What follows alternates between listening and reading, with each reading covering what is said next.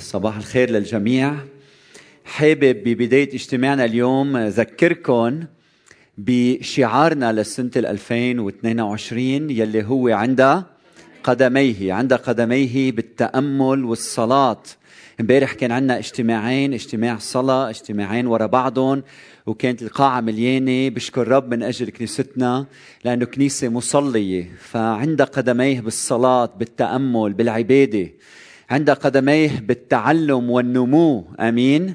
إذا أنت عندك شركة وبدك شركتك تنمى نمو أنت بالأول وشوف كيف بتنمى شركتك. إذا عندك بيت مضعضع وبدك إنه يتعمق بكلمة الرب أنت انما بكلمة الرب تعمق بكلمة الرب وشوف كيف بيتك بيصير في وحدة حقيقية وبيتعمق بكلمة الرب.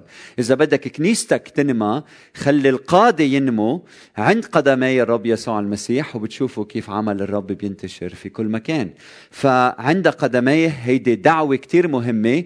هي ليست دعوة للكسل أخوتي إنما دعوة للانتظار للتأمل للعبادة لحتى نستعد لدعوة الله لتحقيق مشيئته على الأرض. فنحن اليوم عند قدميه لأنه عندنا إيمان إنه إلهنا بده يعمل أمور عظيمة بحياة كل واحد منا وبحياتنا كجماعة. فنحن قدامه عند قدميه. تذكروا أخوتي إنه أعمالنا ما هي أو أشبه ب هي أشبه بسطر آه، يكتب في المؤلف الإلهي يلي عم بيدونه الله عن تاريخ هيدي الدنيا كلها. وهو صاحب هيدا الكتاب وأنت وأنا نحن سطر بهالكتاب هيدا. تذكر دايما إنه في سطر قبل منك وفي سطر بعد منك. في ناس سبقونا ونحن عم نحضر للأجيال اللي جاية فما بدنا نترك هيدا السطر فاضي. هيدا الوتر بدنا انه الرب يعزف عليه وبدنا إنه يتدون على هيدا السطر. أمور بتمجد الله مثل ما إنه الطبيعة والخليقة بتمجد الله. فكل واحد منا سطر بهيدا الكتاب. فشو عم ينكتب على هيدا السطر؟ ما رح نسمح للكسل إنه يترك هيدا السطر فاضي. أخوتي الكسل هو موضوعنا لليوم. الكسل هو عدو الإيمان.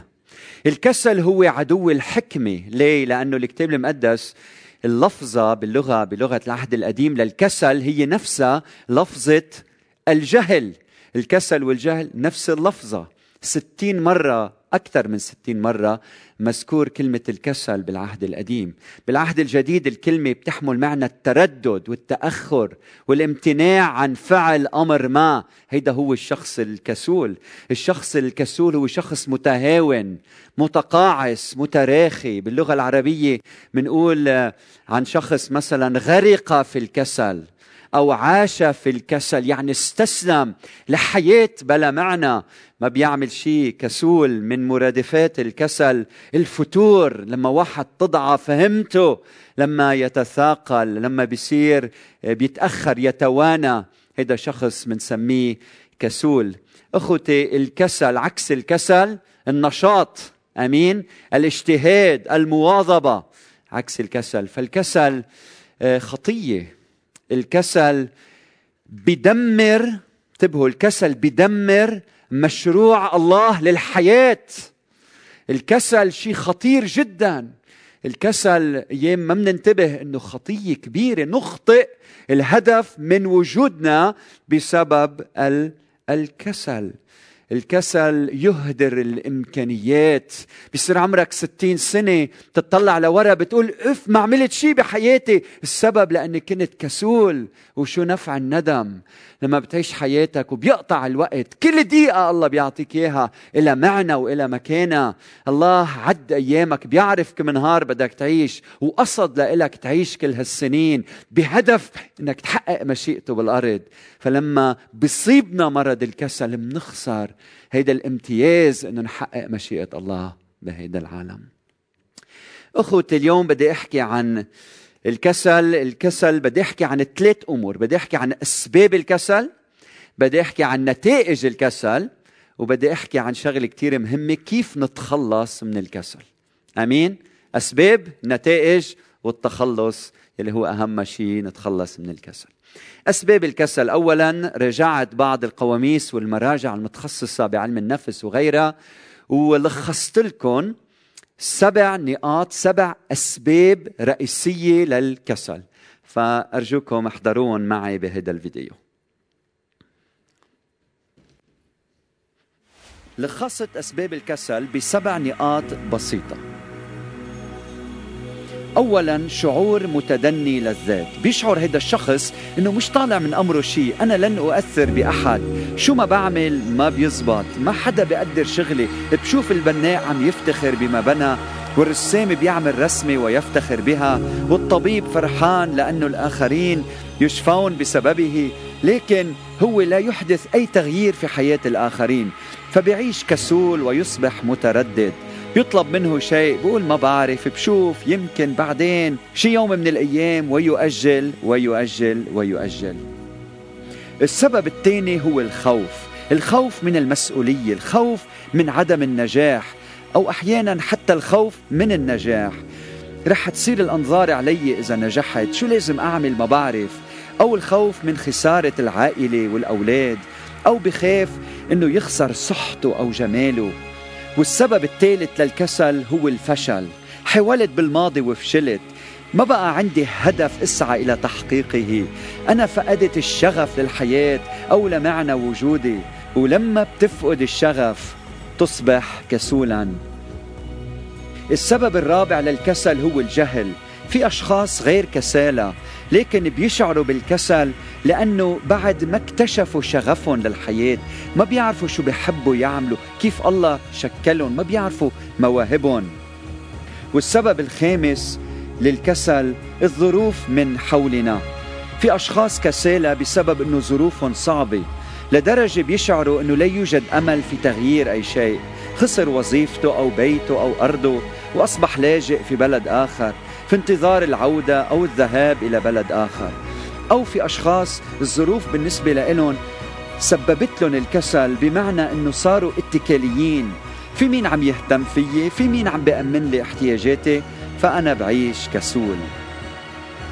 السبب السادس هو الإدمان. أشخاص مدمنين على أمور بتشجعهم على الكسل مثل ال games والكحول والمخدرات. والأفلام وغيرها من الأمور يلي قد ندمن عليها. السبب السابع والأخير هو نمط حياة سيء. يعني لا يوجد انضباط. يستيقظ عندما يستيقظ ما بيعرف حاله أي ساعة بيوعى أي ساعة بينام. بيقضي وقته على السوشيال ميديا بيعمل chatting كل النهار بياكل بلا وعي بلا ضوابط. يشاهد أفلام أو مسلسلات. في تشويش مستمر بحياته بسبب عدم الانضباط. أو هيدا الشخص ما بيتغذى بشكل صحيح فيصبح لديه كسل أو بعيش حياة الفوضى أي أمر بيلهيه أو العكس يمكن سنين من العمل دون الراحة فكانت النتيجة الانهيار أو شخص مطلوب منه يقوم بأمور كثيرة لدرجة أنه بيقفل ولا يعمل أي شيء فيما بعد إذا ما هي أسباب الكسل؟ الشعور المتدني للذات الخوف الفشل الجهل الظروف الإدمان وأخيرا نمط حياة سيء. نعم لكن الخبر السار إنه في علاج للكسل. آمين؟ هذا خبر كثير مهم. إنه إلهنا يلي خلقنا ما عم بيقلنا ولا بيقبل إن نقول إنه خيي أنا ببرر الكسل بسبب ظروف معينة أو من شرع نعمل الكسل شيء مقبول أو مقبول بحياتنا. هيدا الشيء ابدا ربنا عم بيقول أنا خلقتك أنا بيك السماوي خلقت السماء والأرض وأنا بعرف شو الأفضل لإلك وأنا بعرف كيف خلصك من الكسل. عندنا راعي الخراف الأمين المحب صوته بحياتنا بيقدر يرشدنا لنتحرر من الكسل. فإذا أنت بعد ما أعطيت حياتك ليسوع بدي شجعك اليوم أنت وعم تسمعني ما تعيش ولا لحظة بلا الرب يسوع المسيح. آمين. ما تعيش ولا دقيقة بليه. لحياته ملقى بشخصه فإذا أنت ما عندك يسوع ما عندك الطريق للحياة. ما عندك الحياة ما عندك الحق فيسوع المسيح هو الطريق والحق والحياة. وإذا بدك تتحرر من الكسل هلأ قل له يا يسوع فوت على قلبي. أعطيني قوة من عندك. خلي قوة الله الروح القدس يلي بيخلق هالقوة اللي فيك بيعطيك القوة إنك تغلب وتنتصر على الكسل. طيب وهلأ من بعد ما شفنا شو الأسباب هلأ بدنا نشوف شو النتائج نتائج الكسل. فرحت درست كل مكان بالكتاب المقدس عهد قديم وعهد جديد بيحكي عن الكسل وراقبت لأتعلم شو نتائج الكسل. ولقيت في أربع أمور بيحكي عنها الكتاب المقدس. ما هي نتائج الكسل؟ أول شيء الكسل أخوتي يقود إلى الفقر في الحياة. صح؟ أمثال عشرة أربعة بقول العامل بيد رخوة يفتقر. سطر كلمة يفتقر. أما يد المجتهدين فتغني. أعمال أمثال 19 15 الكسل يلقي في السبات والنفس المتراخية تجوع. سطر كلمة تجوع. أمثال عشرين أربعة الكسلان لا يحرث بسبب الشتاء فيستعطي. سطره يستعطي في الحصاد ولا يعطى. يعيش فقير. أمثال 12 27 الرخاوة لا تمسك صيدا. ما بتتصيد سمك إذا قليل خصية أما ثروة الإنسان الكريمة فهي الاجتهاد. نفس الكسلان أمثال 13 أربعة تشتهي ولا شيء لها. سطر لا شيء لها. ونفس المجتهدين تسمن. النتيجة الحتمية للكسل الفقر بقول الكتاب المقدس الفقر.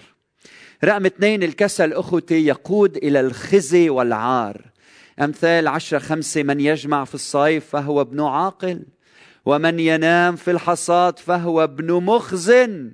يعني بيجلب العار عليه وعلى العيلة وأحبائه وأصدقائه. إذا أنت عندك شركة وعندك موظفين وعندك موظف مجتهد بتفتخر فيه لكن إذا الموظف كسول بيجلب العار عليك وعلى المؤسسة تبعك.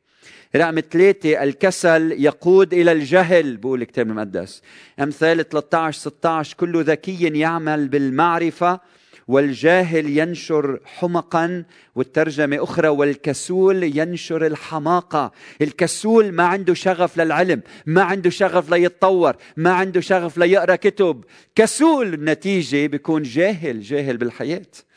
رقم أربعة الكسول يقود أو الكسل يقود إلى الخسارة والدمار. أمثال واحد اثنين وثلاثين ألف الجهال يقتلهم ارتدادهم وانتبهوا للترجمة والكسالى في لهوهم يبيدون. شو قوية. والكسالى في لهوهم يبيدون. أمثال 18 تسعة أيضا المتراخي في عمله فهو أخو المسرف بيخسر كل شيء بيمتلكه. وبعدين بأمثال بجامعة 10 18 بالكسل الكثير يهبط السقف وبتدلي اليدين بتراخيهما اليكف البيت. الكلمة بالعبري يدلف بيدلف السطح بيصير بيروح ماي بيصير ينزل منه ماي يسرب الماء. يعني إذا أنت كسول ما بتعتني ببيتك لدرجة أنه السقف بيهبط عليك. أه؟ بتدمر حياتك بسبب كسلك. بعدين أمثال 21 25 بقول شهوة الكسلان تقتله لأن يديه تأبيان الشغل. ها؟ بيحكي بيحكي عنده شهوة. بدي أعمل بدي وسع بدي كبر بدي أعمر بدي أتزوج بدي أجيب بدي أطلع بدي نيزل بدي أخرب الدنيا ها؟ عندهم شريعة وكل شيء لكن إيديه ما بيتحركوا للشغل كسول؟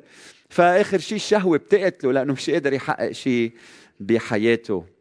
أمثال 15 19 طريق الكسلان كسياج من شوك. مشاكل موانع ما بتزبط عقبات معاثر. قال وطريق المستقيمين المثابرين منهج يعني ممهد.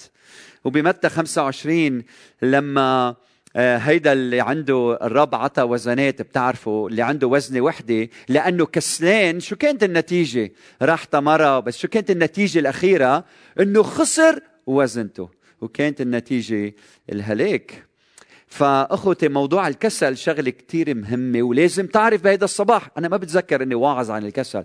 لازم تعرف إنه الله ما بيرضى على الكسلان ما بيرضى. سفر الجامع الفصل الخامس والعدد الرابع بيقول الله لا يرضى على الكسلان.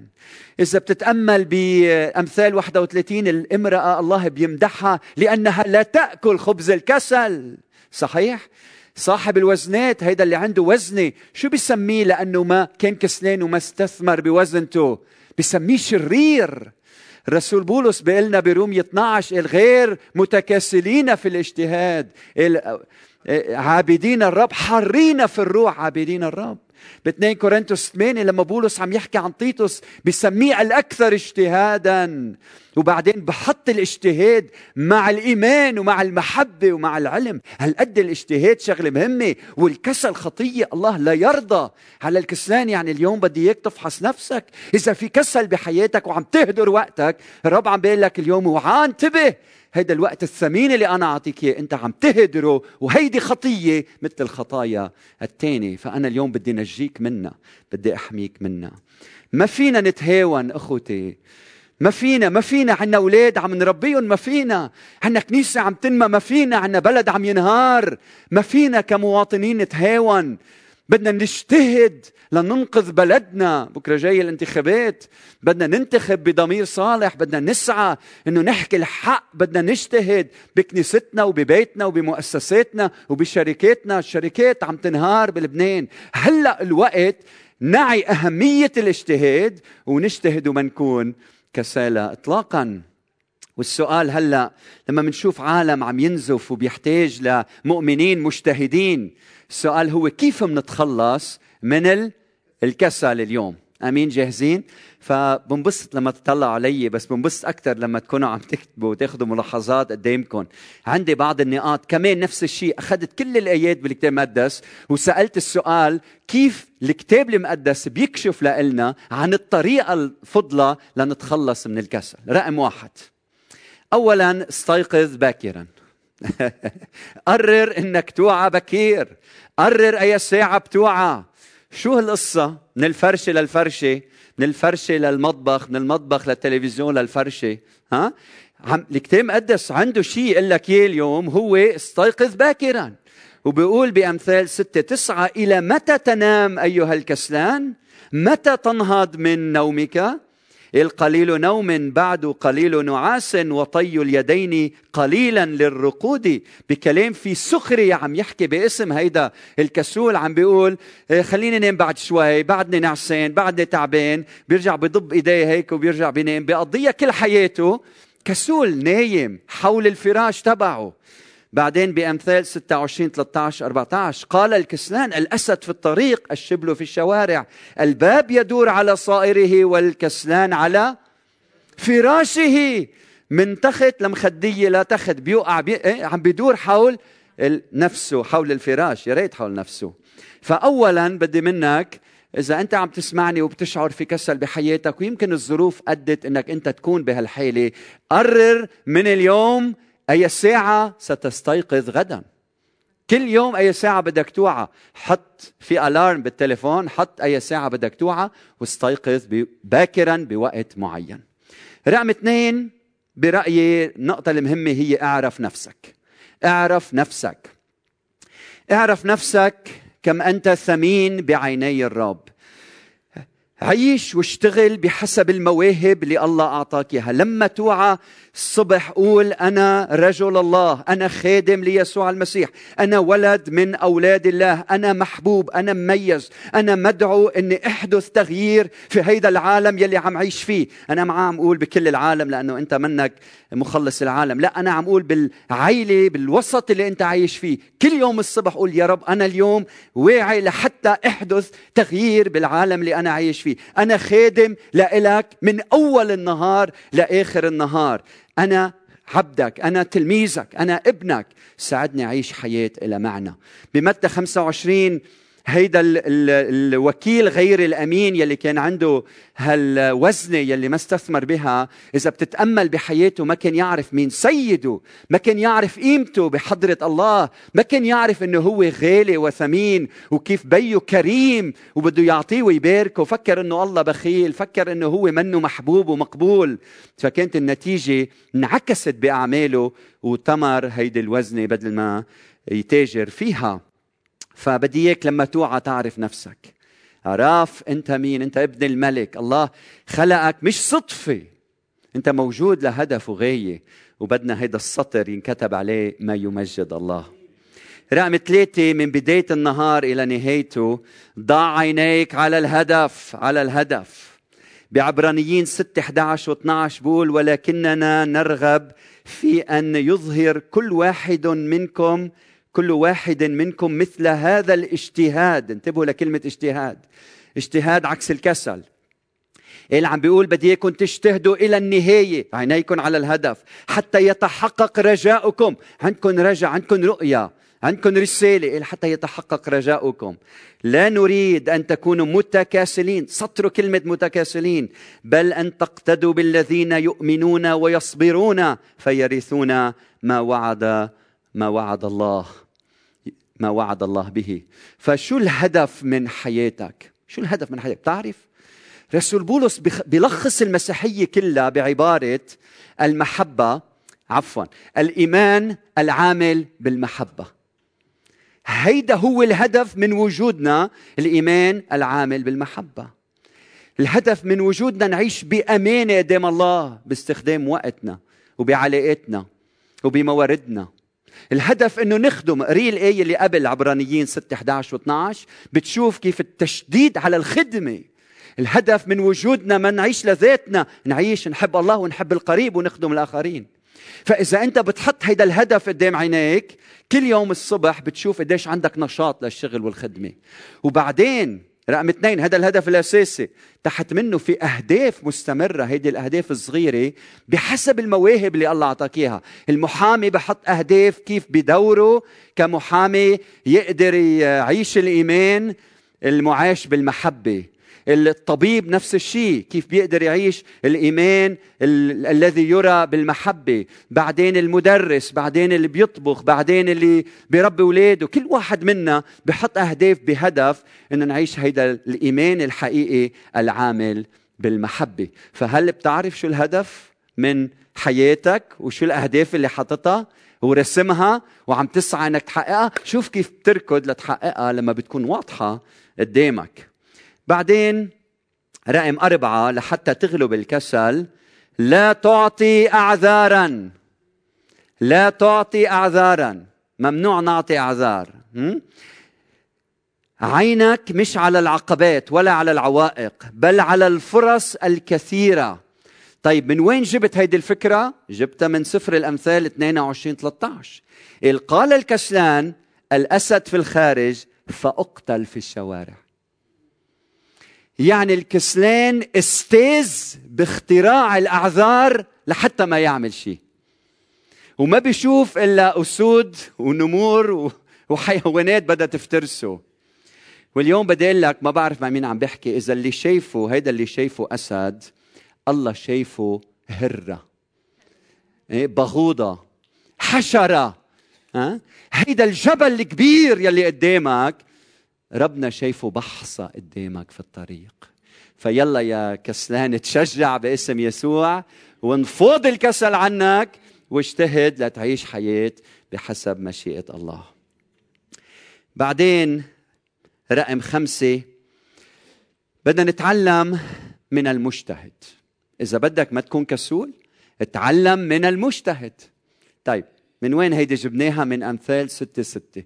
بيقول اذهب إلى النملة أيها الكسلان تأمل طرقها وكن حكيما. ما تكون جاهل ما تكون كسول. كن حكيما. يعني روح وتأمل بحياة النملة. النملة أصغر الحيوانات. نملة صغيرة. بتحمل شيء أكبر منها. بتجتهد. بتشوفها ماشية بالصف. بتعرف لوين رايحة. بتعرف أمتين تروح. بتعرف كيف تروح. كيف تجمع. كيف تفكر بالمستقبل ها؟ النملة مثال لنا شيء رهيب. فشو رأيك اليوم تروح تتأمل طرق النملة؟ روح وعيش قريب من شخص مجتهد وتعلم منه. فإذا بتعاشر المجتهدين تصبح وإذا بتعاشر الكسالى تصبح كسول مثلهم. نقعد نلعب ورق كل نهار نحن وياهم. شو بنصير؟ بنصير مثلهم صحيح؟ بنصير كسالى ف لما بتأمل بالحياة بقول أنا عن جد قديش مهم واحد يراقب حياة الآخرين. أنا ستة عمرها عم تحضرنا اليوم بتحضرنا كل أسبوع. ستة عمرها 92 سنة كل جمعة بتعزمنا على الغداء بتحب تطبخ وتهتم فينا. خالتي عمرها 70 سنة بتهتم بالبيت وبتطبخ. والجنينة ها؟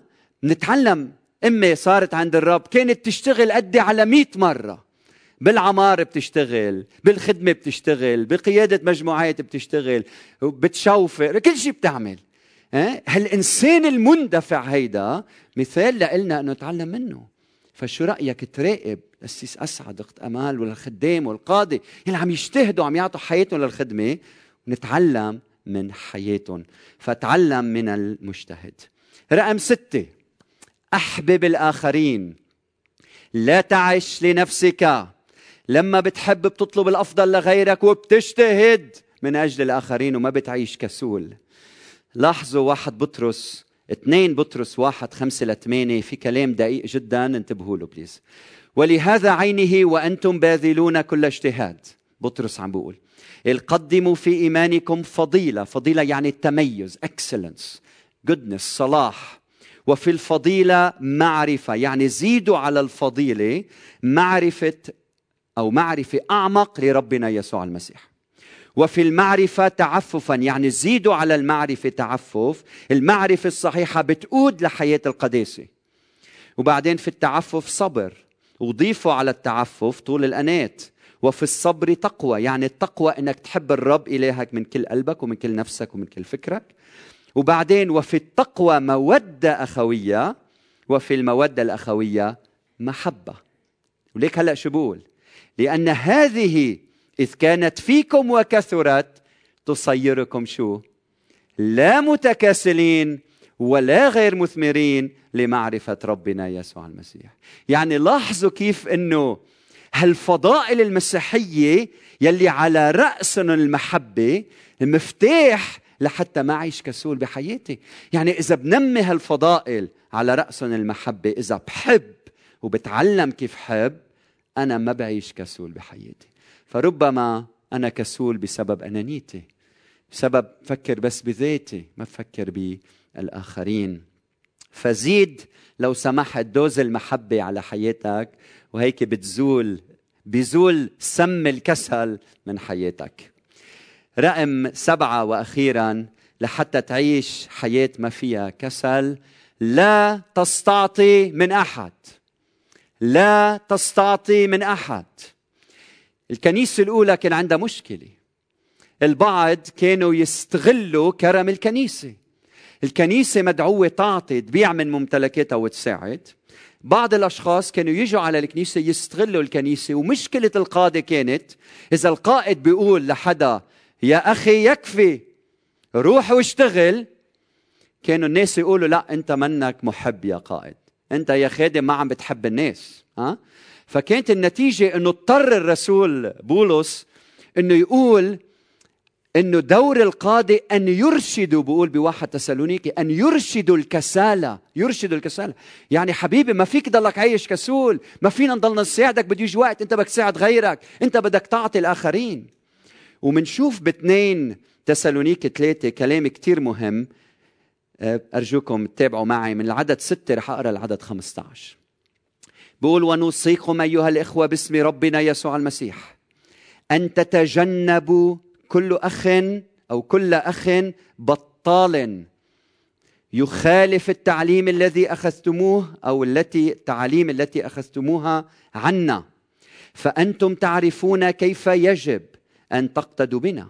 فما كنا بطالين سطر بطالين. حين أقمنا بينكم. ولا أكلنا الخبز من أحد مجانا سطر مجانا بل عملنا ليلا ونهارا سطر ليلا ونهارا بتعب وكد حتى لا نثقل على أحد منكم. لا لأنه لا حق لنا في ذلك بل لنكون لكم قدوة. قدوة تقتدون بها. ولما كنا عندكم أعطيناكم هذه الوصية احفظوها.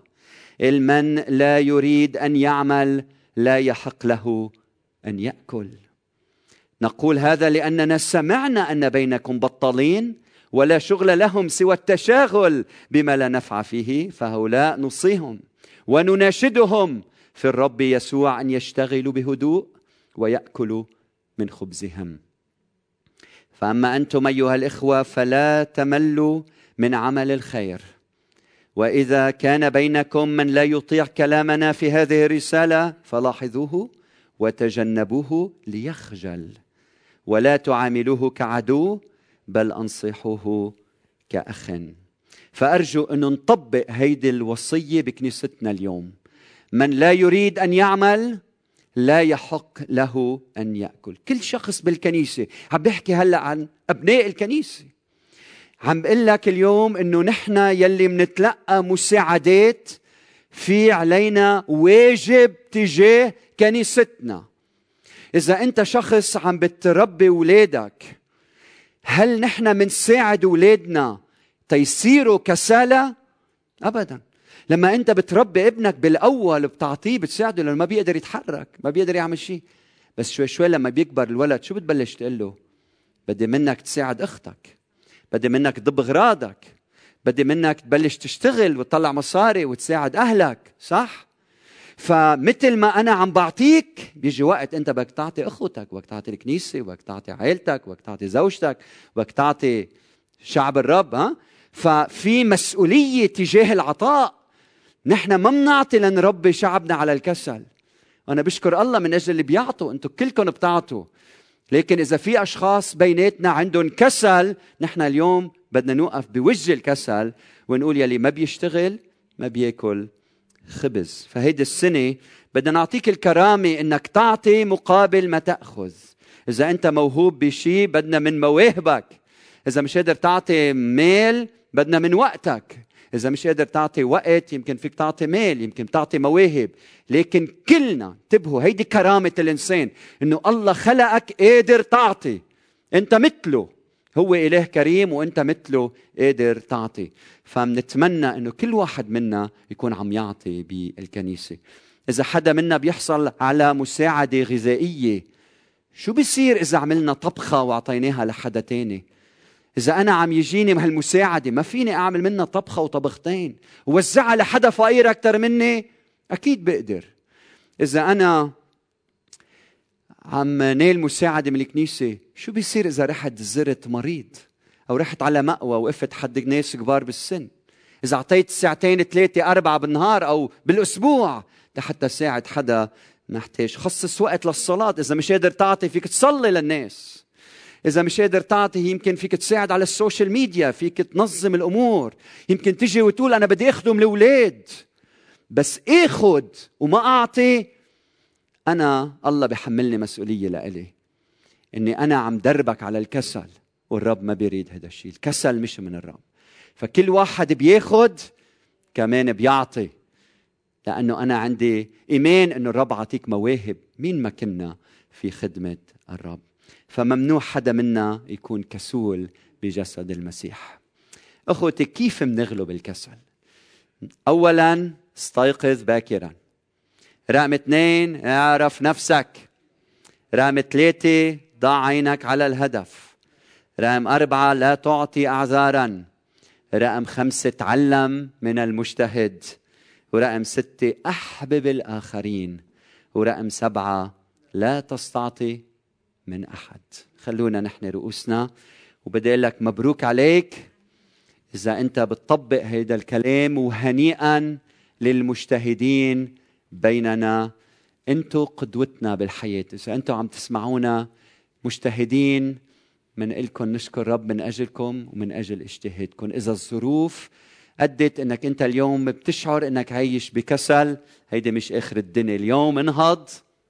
وقول هيدي الكلمة لإلي ما بقى رح ضيع وقتي كل النهار على أمور بلا طعمة بدي بلش عيش حياة هادفة في خدمة الآخرين. من بيتك فيك تخدم بكنيستك فيك تخدم بالشارع فيك تخدم فيك تصلي باستمرار فيك تعطي بطرق عديدة. فخلونا اليوم نتكرس لحياة الاجتهاد ونحن عند قدميه. عند قدميه هي دعوة مقدسة لا للكسل بل للتأمل للعبادة للتعلم للخدمة للعطاء لنشبه الرب يسوع المسيح.